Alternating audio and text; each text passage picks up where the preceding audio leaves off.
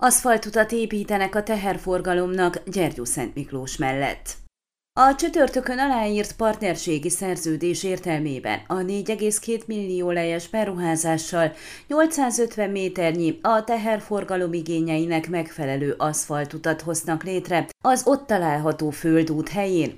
A költségek kétharmadát a megyei önkormányzat, egyharmadát Gyergyó Szent Miklós fedezi. Amint Csergő Tibor Gyergyó Szent Miklósi polgármester elmondta, a fejlesztést előkészítő eljárásokat elkezdték, a nyomvonalat kiválasztották, továbbá elkészültek a kivitelezési tervek is.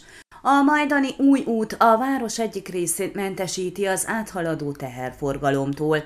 Borboly Csaba, a megyei tanács elnöke kifejtette, szerette volna, ha már egy évvel hamarabb eljutnak eddig a pontig, a partnerségi szerződés megkötéséig, de most arra készült el a szükséges dokumentáció. A késedelem még jól jöhet, mondta, mert egy lehetőség nyílik arra, hogy a környezetvédelmi alapból támogatást kapjanak az út két oldalán kerékpársávok kialakítására is. Az országúthoz az új terelőút majd egy körforgalommal kapcsolódna össze, de ez nem része a mostani projektnek, arról az illetékes állami intézményekkel kell majd megállapodásra jutniuk. Az új út nyomvonalán található mezei út a város tulajdona, de a két oldalán a területek magántulajdonban vannak, és ezért, hogy az aszfaltcsík megfelelő szélességben legyen megépítve, a város meg kell szerezze a szükséges parcella darabokat. Vásárlás, kisajátítás és területcsere is szóba jöhet, hangzott el.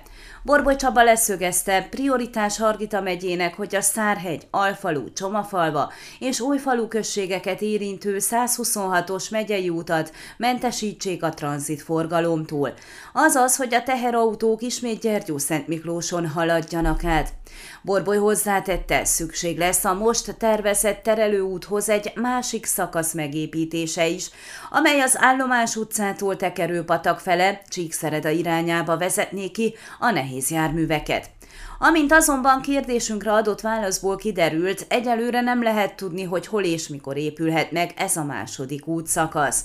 Borboly Csaba szerint az idei év kihívása, hogy megállapítsák ennek nyomvonalát.